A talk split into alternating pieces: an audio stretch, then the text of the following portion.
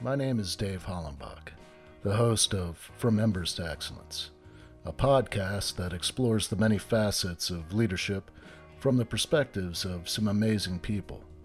We discuss the triumphs and failures that have shaped our lives and our leadership philosophies. I've found that it isn't whether we fail that defines us, but when we do fail, how we respond. Leaders dust off the ashes and use their failures as fuel to work harder and as lessons to come back wiser and stronger, more resilient, more determined, and more committed to excellence. Today I'm speaking with Jim Rafferty. He is the author of Leader by Accident Lessons in Leadership, Loss, and Life. Uh, it was released in October 2021. Leader by Accident recounts the tragedy that thrust Jim into a demanding volunteer role and how that experience fueled a subsequent journey into entrepreneurship. Jim is a marketing and communications consultant and principal of J Marketing LLC in Baltimore, Maryland. He's a former radio announcer and program director. And uh, Jim now puts three decades of marketing experience to work in helping businesses communicate more effectively with their audiences. Now, uh, Jim, I want to say thank you for for coming on and agreeing to allow me to have this opportunity to interview you and talk about your book and and really what put you on this this path that you're on today. Um, where were you born and raised?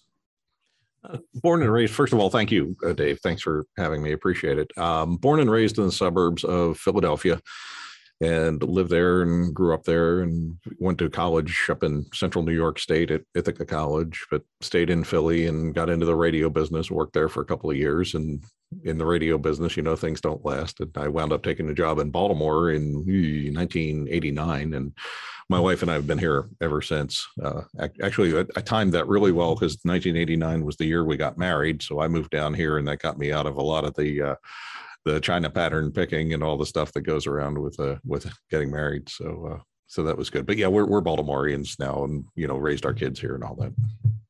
What was life like growing up in the suburbs of Philly for you?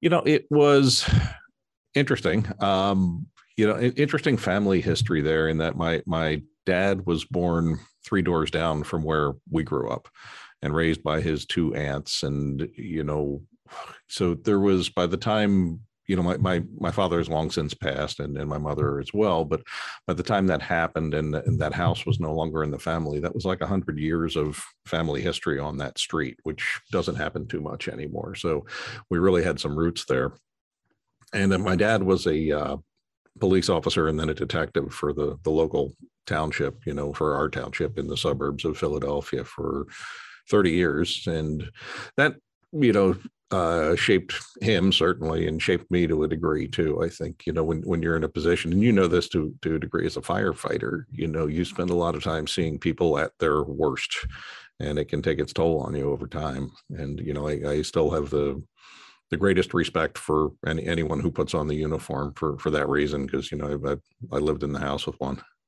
would you say that your father had the the greatest impact on you as far as your trajectory in life probably my father and mother equally. Um you know i'm a part-time a musician also. I'm a singer and and that comes straight from my mother. She was a uh, piano teacher and church organist her from the age of 18 until she couldn't do it anymore in her 80s and i became a church soloist very young and i still do that. Uh, so that you know that's sort of one of my sounds terrible to call it a side hustle but that's one of the things i do right? Uh, so so certainly her from that degree. But yeah i think you know your parents are always your major influence probably in ways good and in ways not so good right? Would you say that your mother had the the biggest influence though on your performing career yeah absolutely. Yeah she was a little bit of a stage mom right? So uh, you know i get pushed into talent competitions and like i said singing in church you know from the age of 12 or something you know and, and that kind of thing. So yeah yeah 100% her from that. And and i should also mention you know i'm the youngest of four by several years. So you know, my I, my siblings also were big influences because they were old enough. They were older enough than I was that you know there was none of that competitive tug of war. I, I sometimes sort of kid that it was like growing up with five parents, but you know I had a whole team looking out for me as I grew up. That was great. A little bit about your your career in broadcasting. What what kind of radio stations did you work for? Well, let's see. Um, mostly what we then called adult contemporary or middle of the road radio. I mean, you know, in the 80s and 90s, that meant Barry Manilow and Neil Diamond and Anne Murray and some oldies and you know sometimes even a little older older like Sinatra stuff. But uh, you know mostly sort of those core artists Bar- Barbra Streisand would have been in there too. And and then on to some some newer stuff as well. But yeah I was full time in radio for about 12 years. And then even after I moved into the home improvement business I continued to be a part-time announcer for geez, another decade and then a few years off, and then probably another five years after that. So on and off of, you know, radio has been a big part of my life. And I still do some voiceover work, but I, I don't do live radio anymore. Was it around the time that your career in broadcasting was was ending that you were kind of thrust into this volunteer position? A little bit after that yeah um, actually a good bit after that but um, i moved to baltimore as i said to to be program director of a radio station that was 1989 and that lasted about two years and they changed formats and then i wound up um, not in radio anymore because 1991 was another little economic downturn and there wasn't a lot of hiring going on and I really wanted to stay in the mid Atlantic area, so I was a little bit picky about where I was looking. And anyway, after several months of not finding anything, I wound up sort of with what I thought was a temporary job at a home improvement company here. And then um, that wound up growing into a career. And I was there for just short of 21 years. I eventually became the the marketing manager and the sales manager for you know pretty sizable home improvement company and it was sort towards the last few years of that that the the tragedy happened that, that put me into the boy scout troop can, can you talk a little bit about that because that's really, I guess, the major experience that you had that led you to writing your book, correct? It is, and that's really well put because it was the it, the book is not about that tragedy, but it certainly was the catalyst for a lot of change in my life. And the story was that in 2008, a local attorney and his wife and their two younger sons were all shot to death by their oldest son, who was then 15. And it was every bit as unthinkable as it sounds. I mean, it's just, you know, um, and I, I always say when I tell the story that, you know, those as a family, they were everywhere involved in our community and, you know, sports and PTA and everything. And, you know, in the context of all that, my little slice of it is hardly worth talking about, but it, it made a big impact on my life. And the, reason for that is that that John, the father, was the scoutmaster of the Boy Scout troop that our son Matt belonged to all three of the boys, uh, the the Brownings, were uh, members of the troop. And a few days later, I was the new scoutmaster of the troop, which probably doesn't sound like a big deal, but I had really zero in the way of experience of doing anything that you would want your scoutmaster to know about. I, I, was a Boy Scout for all of about two weeks as a kid. I really just didn't like it.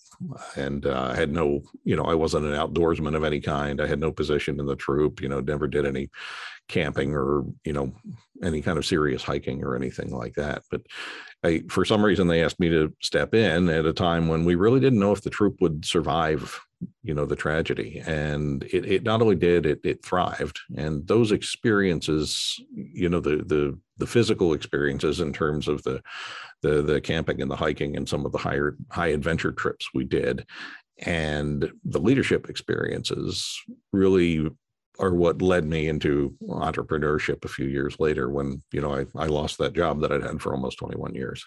I mean, I, I just can't imagine stepping into those shoes and then taking this, you know, small community uh, and and just really taking over this leadership role in the midst of such a tragedy. And um, I mean, how did you talk to the the boys about it? Yeah, that's a real that's a really good question. And yeah, so to your first point, I remember vividly sitting in the meeting just a couple of nights after all this happened, you know, and being asked to be the new scoutmaster and finally looking around the room and saying, "Folks, there are 12 people here and 11 of them have more scouting ex- scouting experience than I do. So I'm not sure why you're asking me, but if this is really what you think is best for the troop right now, then okay, so be it. And I, and I, I said, I'll, I'll do my best. And what made it work, I think, were two things. Um, one, a few other people uh, stepped up to help and volunteered to be assistant scoutmasters, and these were guys who were far more qualified than I was, but just didn't have the bandwidth to to take on the main job at that point. And because of that, we had a really good team in place to to guide the troop and you know and and and get it through this patch. And the the second thing was that you know in terms of how I made it work, I think part of it was a we we did not hide from the fact that the tragedy had happened. We discussed it regularly and we and we worked our way through it and we healed as a group. And two i also did not try to hide my lack of experience from the boys. And they knew that a lot of times when they were doing something for the first time i was doing something for the first time too you know stepping into the wobbly canoe or you know whatever it was. Uh, and i think you know we talk so much now about you know empathy and leadership but that that really gave me an extra measure of empathy the fact that i was in a lot of cases going through the same things as they were. A couple of things that you said was you know really the f- fact that you were humble taking on that position. I, I actually have a saying on my website be humble or be humbled.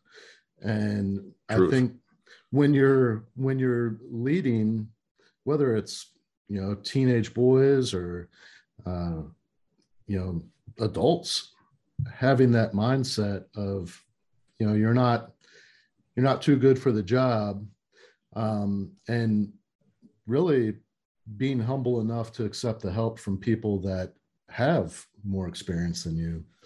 And i don't know i just that's a pretty great lesson that i think wasn't lost on those boys yeah, that's a mindset that serves me well, and and I try to do that professionally too. I mean, you know, I'm, you know, well, you know, purportedly an expert. You know, I, I know my way my way around marketing pretty well, but sometimes a client will ask a question, I don't know the answer, right? And you know, you have two choices. Then you can sort of try to fudge your way through it, or you can say, well, I don't know, but let me find out, and I'll get back to you. And I and I think people just respect that when you're honest and i think especially in a leadership position your team respects that that you're not tap dancing and you know that you're you're you're not afraid to admit that you don't know what you don't know.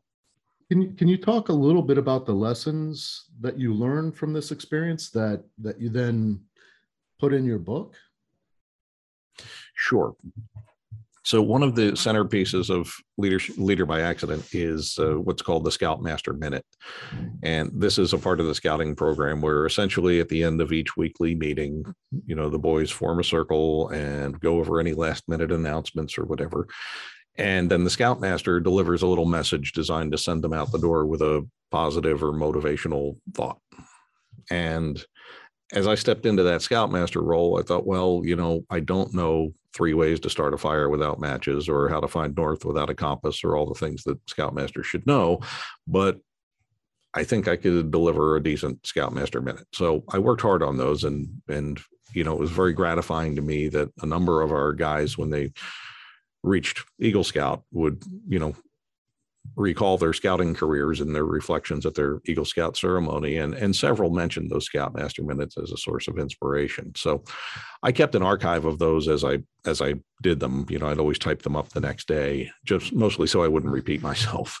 Uh, but anyway, I kept those and I used them throughout the book, and then take whatever lesson it was that I was trying to teach to the scouts, and then translate it for something that's more meaningful for you and me and you know people getting through their days as you know adults and trying to be leaders and all that sort of thing.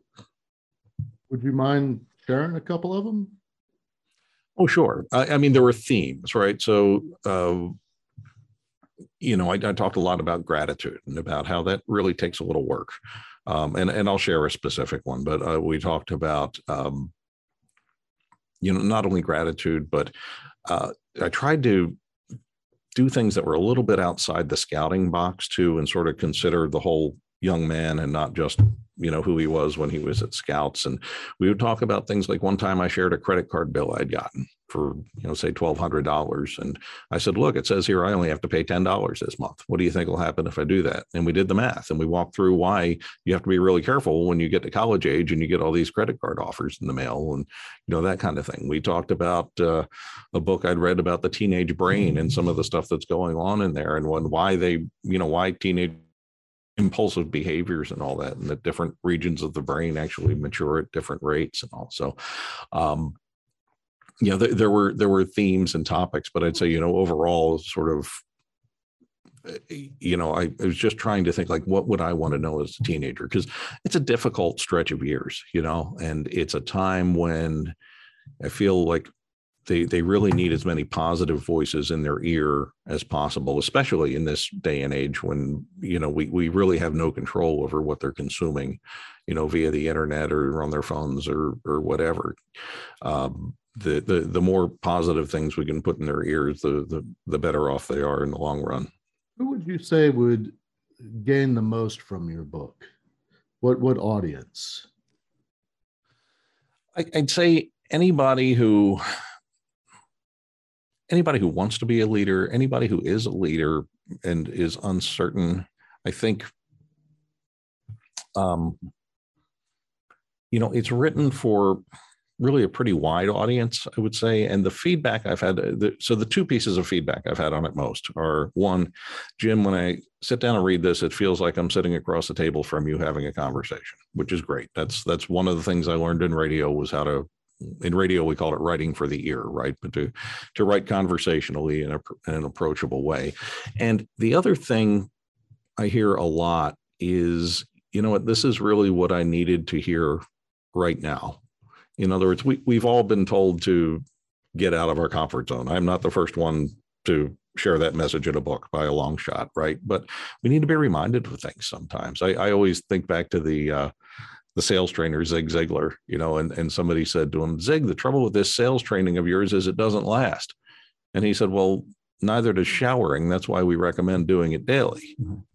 And you know, it's similar to that. I mean, we we need a little prod and a little reminder that yeah, it's too easy to get ensconced on our couch and binge watching whatever we're binge watching and all. And we have to challenge ourselves or we don't grow.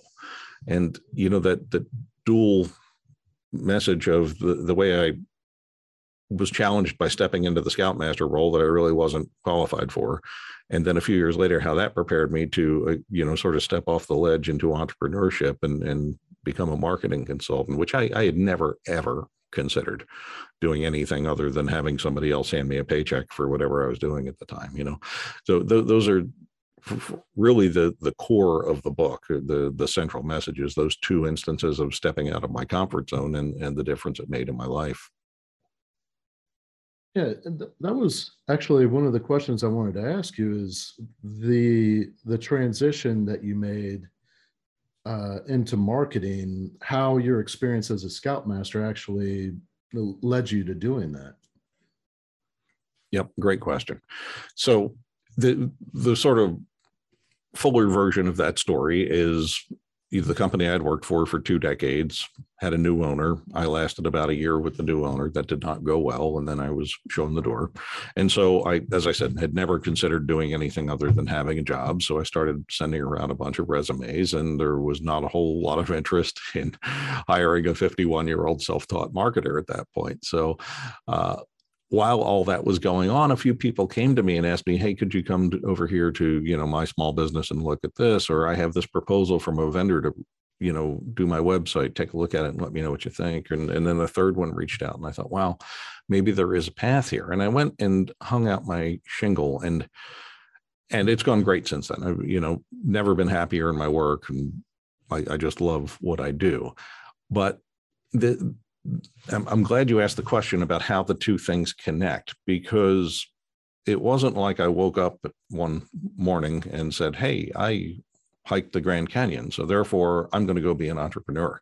That part comes after. And that's the part I think we miss a lot when we step out of our comfort zone is taking a little time to reflect on what happened. A, to give ourselves a little credit, at least for trying, right? Even if it didn't go as we had hoped, to say, hey, you know, I did this and okay, this is what I'm going to do differently next time. But we're, we're so busy all day long with our you know phones and our inboxes chiming and buzzing and popping up alerts on our screen and all that and we lose that time for reflection you know and we have to look back and i say wow whatever gave me the guts to think i could go be self-employed and do my own thing and in the rearview mirror that became much clearer that you know if i had survived some of the adventures that i survived and and managed to guide this troop through what it went through and all that that probably i could earn a living doing this. What was maybe one of the defining moments that really gave you the courage to do that? Yeah you know about a year after the browning tragedy there was a weekend and and again when this happened we didn't know how the other parents would respond.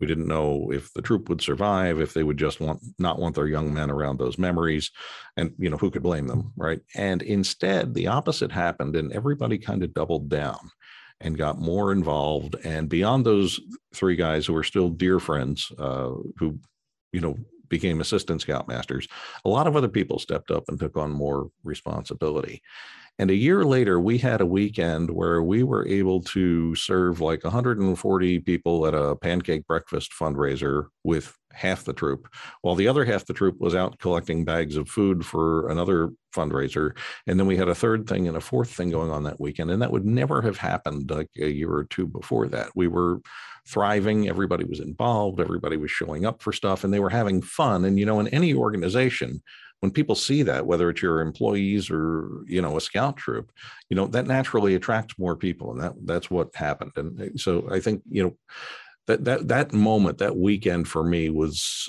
a really specific time when i thought wow this really it really is working what would you credit to that that environment what what do you think worked the best in in helping you achieve this this environment for for these boys and the and the parents? Not being afraid to ask for help for one but among in the very first email i sent to all the parents the day after i became scoutmaster i said hey look i don't have a lot of experience at this. We need you and you know if you can possibly step up and take more responsibility on you know the troop needs you. And they did. And that was a great lesson for me. Sometimes you know you don't have to do everything yourself ask for help and it will appear. And so that was part of it i think was sort of you know engaging as many people as we could to to keep the wheels turning and, and to keep this thing moving forward. And again i think the other part was what we already talked about briefly was just sort of not hiding either from the tragedy that had happened or from my own lack of experience just being upfront with the boys being able to laugh at myself when i did something stupid and which i did plenty of times you know and that kind of thing. So what would you say is one of the most memorable moments of your your time as a scoutmaster other other than that weekend that you just spoke of? Sure. The the high adventure trips for sure. So and those for for those who are not involved in scouting those are things we we would try to do one every other year. And these are for the older guys. I think typically you had to be at least boy scouts in general are age 11 to 17 and generally for these you had to be either 13 or 14 years old.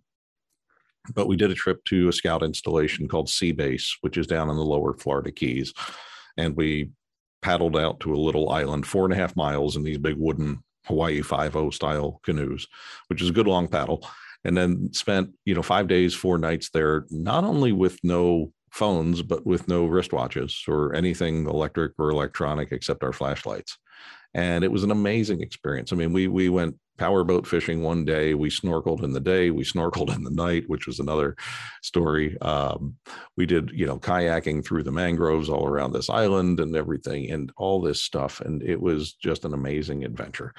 We did another um, high adventure trip to Yellowstone National Park, which was beautiful, but had had a whole ton of snow that year, which then all melted to the point where we couldn't we had to change our itinerary because we couldn't get to some of the campsites we were supposed to occupy because the the rivers and streams were so swollen we they couldn't be crossed in the usual places so we spent five days again now with backpacks on crisscrossing this area called the meadows which in normal times probably are meadows, but they were mostly under six to 12 inches of water. I mean, I put 20 some miles on a pair of hiking sandals that week, all while we were all, you know, covered in netting and rubbed down with DEET and everything because it was just a constant cloud of mosquitoes around you the whole time. And it was spectacular. I mean, it was just one of the most amazing things I've ever done. And then, you know, in between those two trips, not related to scouting actually, but my wife and I and another couple hiked down to the bottom of the Grand Canyon and camped down there in various sites for four nights, and then against all odds hiked back out again. And that that was uh, that was a bucket list experience for for sure because you know most people don't realize you know you stand on the rim of the grand canyon and you look and go oh it's beautiful it's spectacular photos don't do it justice and that's all true but when you stand on the rim you're seeing about the top one third of it so it is a long way down there and a long way out. And um, so that that was uh, quite the experience. But yeah, we had and and even just some wonderful moments on local trips where we were, you know, maybe an hour or two from home. I mean, we just saw some beautiful sights and you know had some great times around campfires and all that. There was so much to recommend about the whole experience. There's a section in your book that takes a somewhat different angle on looking at organizational culture can you right. talk a little bit about that? Right. It's about the language we use as leaders and and the impact it can have on culture. And the the seed for that in the book was a, a couple of different situations where, you know, just a few words that in in one case I a scout and I were setting up uh, chairs or something before a meeting, something really dull. And I knew that he was beginning his junior year in high school. And I asked if he had you know, started to think about college majors and that kind of thing. And we talked a little bit about that. And I promptly, you know, he said to me, Mr. Rafferty, what do you think I should do? And I said, Well, I don't know. What do you like to do? You know, what interests you? And we talked a little more. And I forgot the conversation had ever happened, you know, small talk, really. And a year and a half later, when he became an Eagle Scout, he sent me a handwritten thank you note. And in that note, he recalled that conversation that I had forgotten and said that was the first time in his life that anyone had ever asked him what he wanted to do with his life. He was 15 years old, I think, maybe 16, somewhere in there at that time. And that was kind of jaw dropping to me that what I thought was, you know, a throwaway question, small talk, really had a much bigger impact than I had intended. And, you know, that's one example. There are a couple of others in the book, but the language we use as leaders really, really matters. And there's a quote in there from Tom Peters as well, a little passage from one of his books about how culture is shaped by, and I'm paraphrasing here, but culture is shaped by the way the boss greets the receptionist when she comes in the front door. Culture is shaped by the way the boss greets the three or four people between the receptionist and her office. Culture is shaped by the tone and quality of the emails the boss fires off in the first 15 minutes after she gets to her desk. Those things all impact culture. And I think we miss that a lot. I think, you know, leaders don't always recognize the power of their words. And especially in this age when so much of our communication happens by typing, right? We're, we're emailing or IM or Slack or MS Teams or however we're communicating.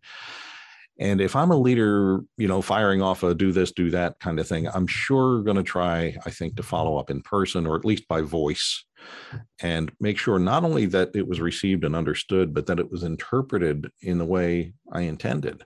Because the danger there is you wind up with somebody with their nose really out of joint because they didn't understand the tone of what you were trying to say.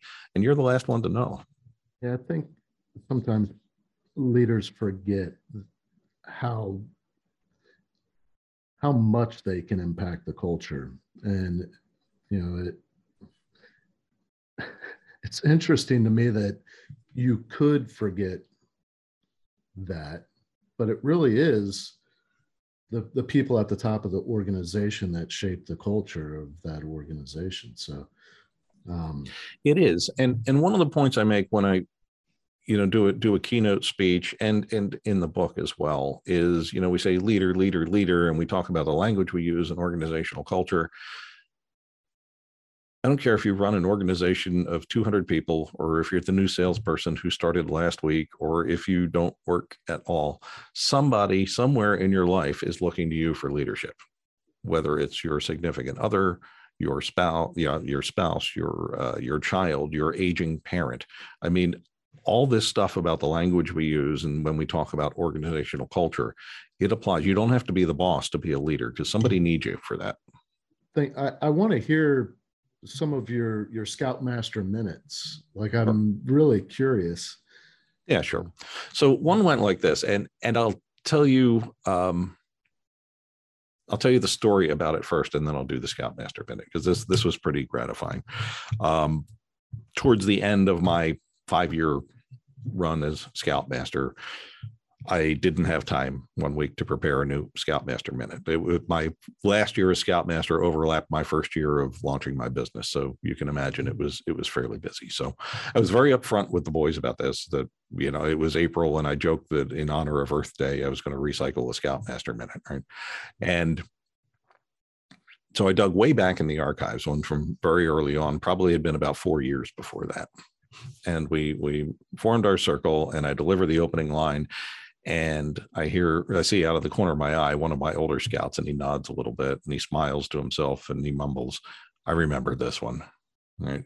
And, you know, having raised teenagers at that point, for one of them to remember something that you said four years later, let alone 10 minutes, you know, was, was pretty gratifying. So that one was on my recurring theme of gratitude. And um, it went like this. Um, I mean, guys, yesterday I went out for a run and got to the end of our street and turned onto the main road and there was about a 25 or 30 mile an hour wind in my face.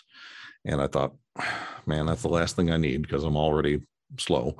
But i thought it's okay because i come back this way and on the way back i'll feel that wind helping me along.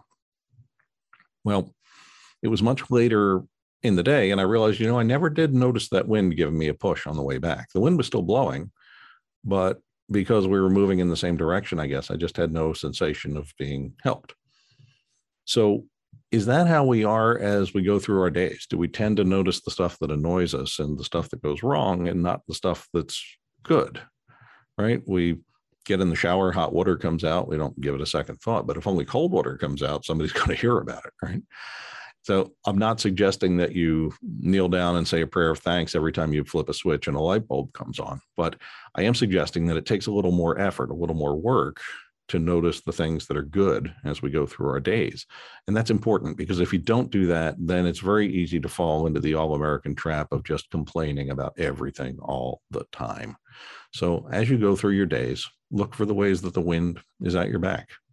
It's interesting. There's a, a Stoic practice of of really taking the time out of you know just a couple of minutes out of your day to to write down or just contemplate the things that that you can be grateful for and there's always something it, yes. it is it's a lot easier to be negative than it is to be positive about things going well, on in our lives but it is and the thing when i when i talk about that in front of an audience i always say pardon me, that that was first delivered in 2008, which was long before maybe 2009, but long before we arrived at our current climate of you know social media shouting and shaming and this political climate that we're in and all this negativity. You know, the stuff that we consume, the negativity that we see with our eyes and ears on a daily basis. I, you know, I feel like back then it was a trickle and now it's a fire hose. You know, so I think it's even more important. It's more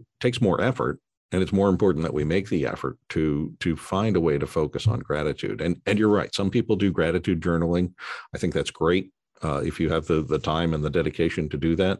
It's very helpful. Mine is a little simpler. I just uh, last thing i do at night before i close my eyes is come up with three things that happened that day that i am grateful for. And some days it's really hard to come up with three things. And other days it takes a little thought to decide which three things. And that in itself is a really useful exercise in what's important. But that that's worked a lot for me. And, you know, does that mean I'm happy all the time? Of course not. You know, no. Um, but I'm more positive than I used to be. And that, that may be even more significant, I think. What you say is the most powerful message in your book?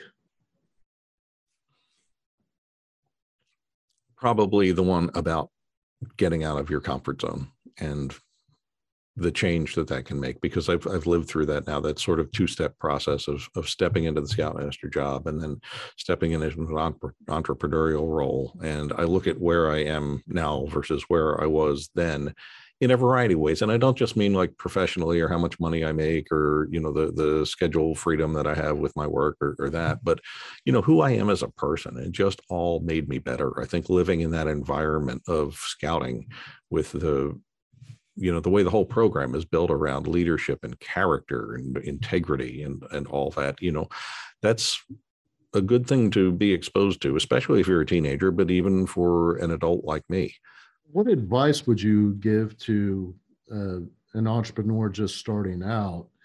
Um, you know that they've they've taken that first step of stepping out of their comfort zone and deciding to to become an entrepreneur. Um, what what advice would you give them? Go have a coffee with everybody you know literally. I mean especially business contacts but you know really anybody because just let them hear your story and what you're thinking of doing and and they'll offer suggestions and they'll help you refine what you're going to do especially if they're other already entrepreneurs themselves. And most of all each one of those or most of them will lead to someone else. They'll say, "Oh, you know who you should talk to," and you'll meet somebody new, and your network will grow. And that really is the key to to anything, and especially if you're doing the solo entrepreneur thing, as I as I have. You know, you you really need a, a support system, a network of some kind. So get out. You know, it always comes up in our business group, you know, our peer group meetings, the fear of networking events, right? People have, hate having to go and make small talk and all that, but you know, you have to do it, and and that's how you meet people, and that's how you grow. And you may not come home with three viable leads, but if you got to know three people, and maybe you can help one of them better. I've I've made that work because I'm I'm also, you know, kind of odd, really. I like I'm fine with giving a keynote speech to 200 people. I really don't like standing in a circle with two or three people I don't know because I'm not, I'm not so good at the small talk, right? But what's worked for me is to try to make it not about me. So if I go to one of those events, I'm looking for ways that I can connect someone to someone else. And just as one example, you know, two young men, really roughly the age of our son, who's now in his mid 20s, who grew up in the neighborhood, uh, both you know got out of college and launched their own businesses and i was able to bring them into this you know networking community that i'm in and and introduce them to people and watch as they as they learned and grew and they're doing really well and that's been so gratifying that's been made me happier than anything i've done on my own in your time in the beginning of the the scout mastership when you mm-hmm. first took over thinking back to that time, is there anything that if, if you could do it again, do it over, whether you made a mistake or it was just a, a, a time that was really rewarding, that you could do it over again, what would that be? I probably could have used a little more patience, you know, especially when you're out you know, in the woods somewhere and you know, wonderful young men, but teenagers are knuckleheads sometimes. And sometimes they do things that they don't think through. And I probably went from zero to pinging the needle a little fast too many times. Um, you know, that really, I think, I, I, could have used a little more patience and a little more empathy, especially in the early days, because, you know, feeding into that was the fact that I was uncomfortable, right? So then when something went not as planned, then I wouldn't say I panicked, but I, you know, I did overreact probably a couple of times. You say that that level of patience is better gained through experience, though? Yeah, yeah, yeah, it absolutely is because, and this is true of anything, right? Launching a business or being the boss or or whatever, you know, it takes a little time to get comfortable in what you're doing, and that was me as a scoutmaster, and that that, as I said, that that certainly fed into some of that where I could have used more patience. I think, you know, when I moved to Baltimore, I was 28 years old, and the five radio announcers I managed were all significantly older than me. I'd like to have some of that back too, you know, because I was, you know, learning on the job. I, I knew the radio part well enough to do that part of the job, but I could have been a better manager. And you know, I think sometimes you just have to give yourself a hall pass for the fact that you know you, you are what you are and there, there's no substitute no matter how hard we try there's no substitute for experience but what i said about you know being a scoutmaster and not being able to not being afraid to admit that i didn't know what i didn't know i i didn't have that going when i was 28 years old and managing people over than me. I think i was very much afraid to admit that i didn't know what i didn't know. Yeah no it, it's it's pretty cool because I, I, like to ask that question because there's always these these lessons that we learn and if we could go back and do it over it's uh, like the patience thing or being empathetic the self-awareness component of leadership and i think it's good to share those lessons with with new leaders that are coming in and, and maybe help them recognize where they're at. Um, and maybe to give themselves some grace when they make them those mistakes because we all make them. Yes. Mm-hmm. Yeah, and don't be afraid to apologize when you do, you know, make a make a wrong step. That's so true. You know, you look at, you know, what went wrong, what could have been different. And there, there's a, a, part in the book where I talk a little bit about that in terms of not within a given job, but in terms of the the forks in the road in our lives, you know. As I wrapped up college, I had the choice between an internship in radio and an internship in TV. And I always wonder what would have happened if I'd chosen the other path. You know, I I don't know. But you know, the radio station I wound up working at was in the town where I met my wife. So you know that couldn't have turned out better. So enough with the what if stuff. But you but you do, you look back and wonder, like, what if I what if I'd done this instead of that? You know, there's any number of movies around that, right? Around the alternate paths. Well, I really enjoy talking to to people like you that have these really interesting experiences and and just have these lessons to share and i think that's really what it's all about you know when we're leading being able to share those those missteps and the lessons that we've learned to help people you know make better decisions on their path. Yeah yeah 100% it's you know we're never no matter how long you've been at something you're never going to bat a thousand you know you're going to get some stuff wrong yeah. um, some somebody shared uh, on Facebook the other day. It was a rejection level, a rejection letter from a record label, and it was sent to uh, Paul Hewson, who we better know as Bono, right? You know, so the, he kept it right. It's you know hanging on a wall somewhere, I'm sure. But you know, we don't we don't get them all right, and we, we never will. And it's that's part of it. I think is you know self forgiveness, and but then you have to take that self forgiveness, I think, and share it you know and there's another story in the book about a a boss in in my early radio days uh, who well I, I did something on the air unintentionally but that was really dumb and uh, it was a fireable offense i'm sure but and instead he put his hand on my shoulder and said i'm sorry that happened to you I, I know you didn't do it on purpose right and what a lesson for i was 18 at the time you know what a lesson for anybody at any age that of all the things he could have done he went straight to forgiveness. And, you know, what kind of impact could that have on an organizational culture? You know, if your employees, your team members know that a ton of bricks isn't going to come down on their head every time they make a mistake, what happens, right? They start to do the things we say we want our employees to do. They start to make their own decisions and think outside the box and act, you know, quote, like they own the company and, and do what's right instead of what the next checkbox is. They stop running to you to cross every T and dot every I to, you know, cover their behinds.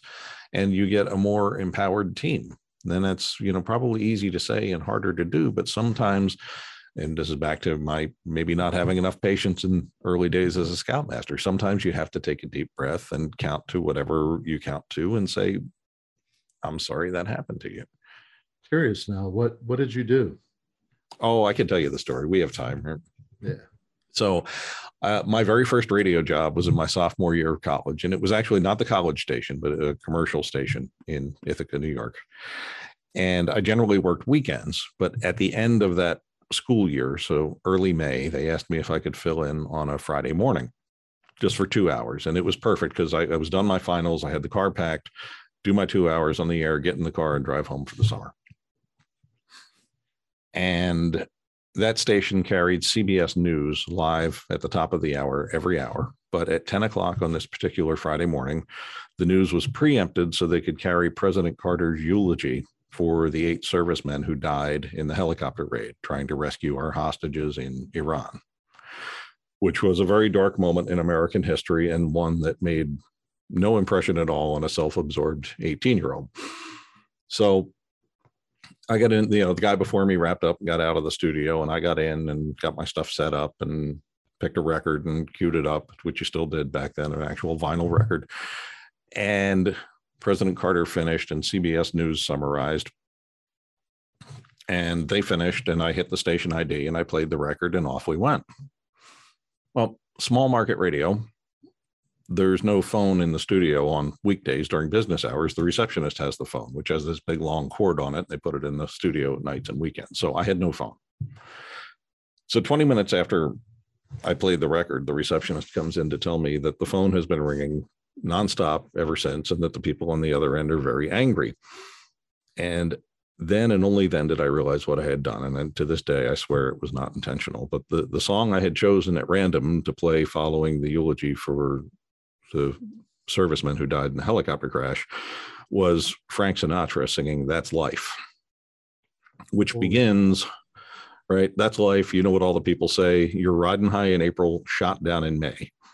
Those are the opening lines. And so I spent the last hour and a half of that shift with my head down on the console, right? Pondering the fact that my radio career was over after eight months and instead, I had this experience where not my boss, but his boss, the general manager, met me in the lobby and put his hand on my shoulder and said, I'm sorry that happened to you. I know you didn't do it on purpose. Have a great summer. We'll see you back here in the fall.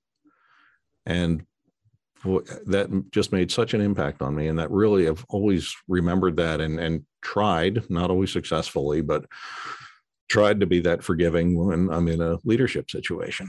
And that's another one where when we say leader, we don't mean boss. I mean, we we could all use more of that as parents. We could all use more of that dealing with our own aging parents or our spouse or significant other, right? That ability to take a deep breath and say, okay, this wasn't intentional. It was terrible. I made that radio station look really bad that day, but you know, it wasn't intentional. And he and he got that, and I'll never forget him for it.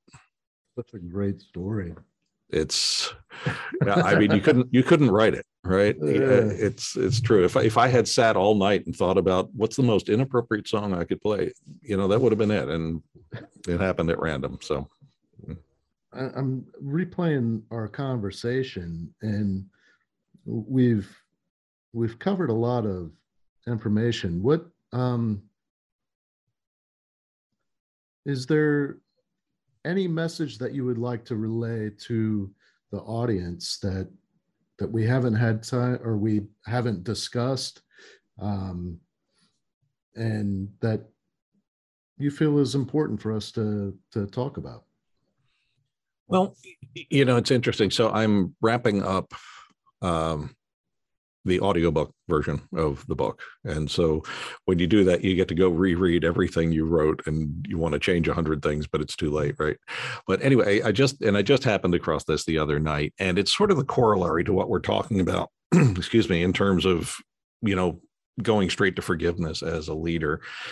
And it's the sort of not being afraid to apologize thing. I, I did a Scoutmaster minute for the guys where we talked about a the fact that I, you know I do a lot of reading and I just read this book and you know teenagers tend to get their back up right when parents call about and they get defensive and they're in you know all that and so we talked about that and I said you know when you look somebody in the eye and say I'm sorry there's an actual physiological change that happens in the other person that makes them more likely to you know to forgive you and to you know want want to want to work together with you instead of getting angry and from there, we went to talk about the the Toro company, the lawnmower and power equipment folks. So back in the 90s, you know, and again, I explained to the boys when you're in that business, you people get hurt using your products.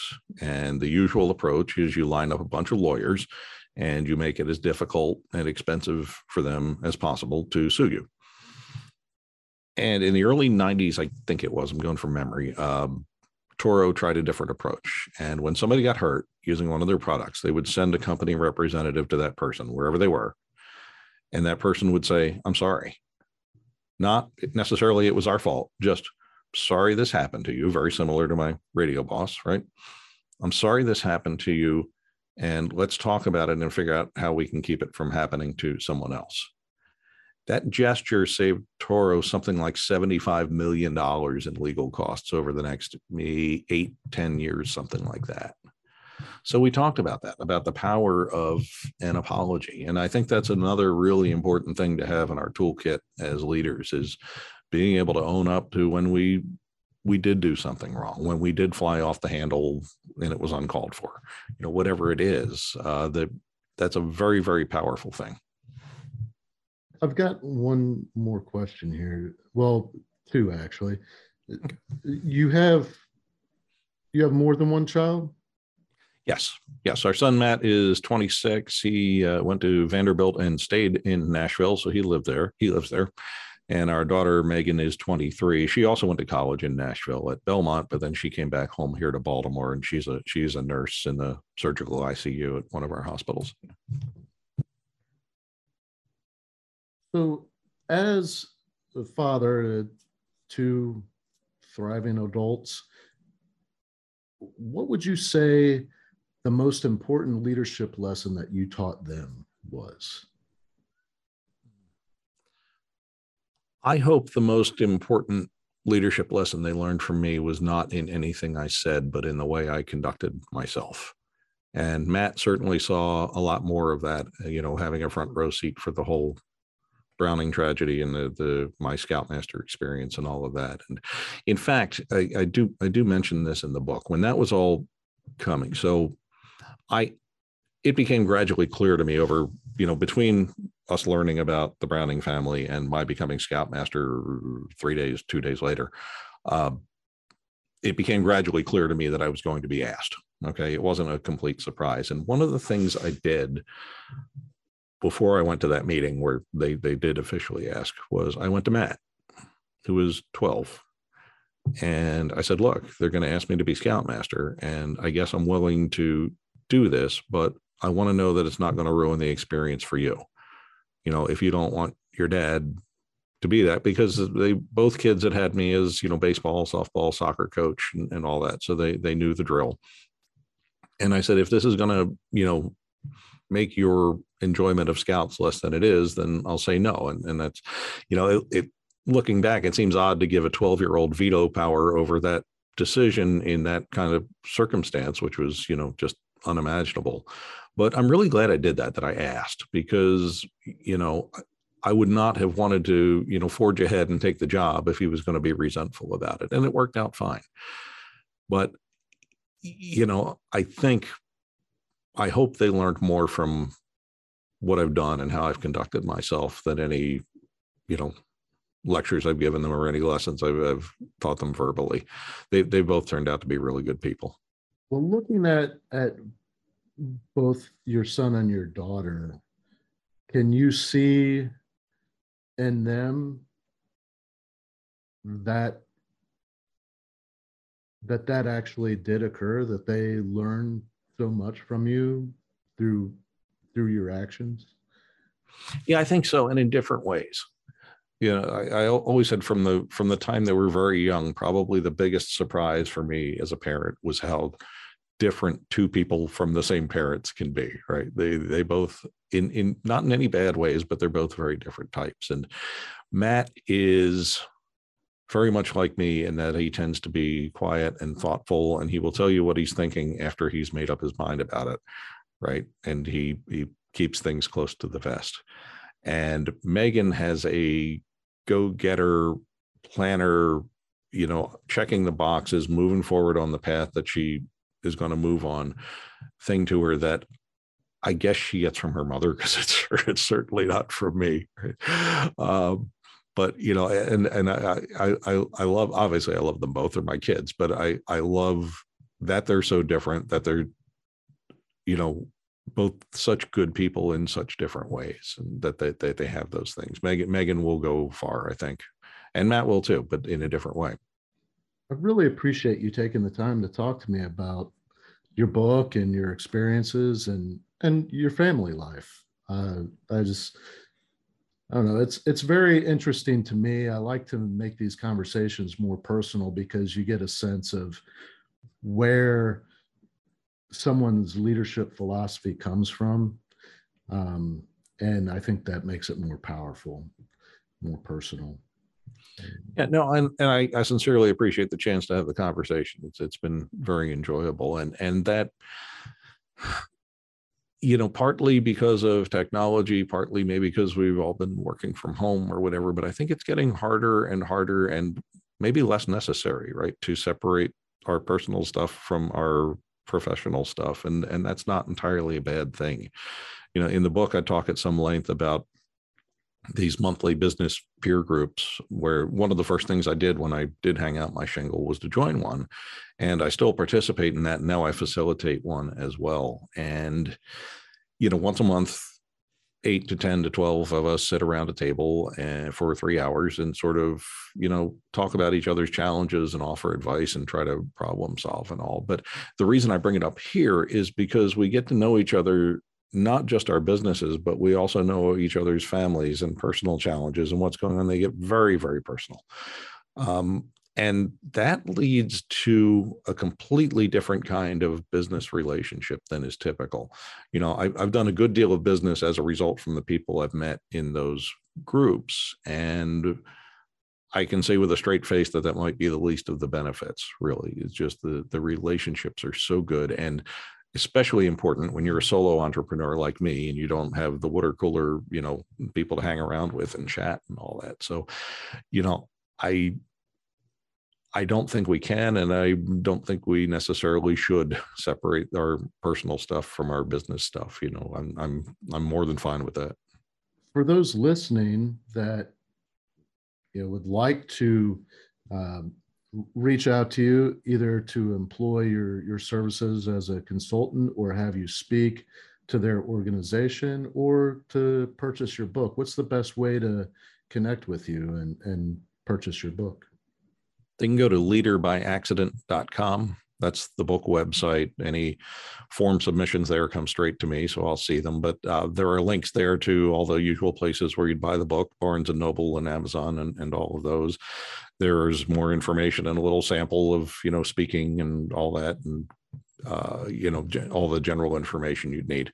And my other website is jmmarketing.com j-m-r-k-e-t-i-n-g that's my core consulting business but leaderbyaccident.com is probably easier to remember and they'll they'll both wind up in the same inbox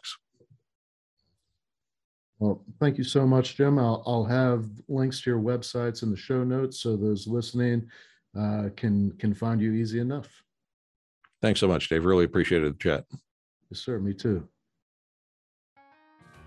Thank you for listening to this episode of From Embers to Excellence.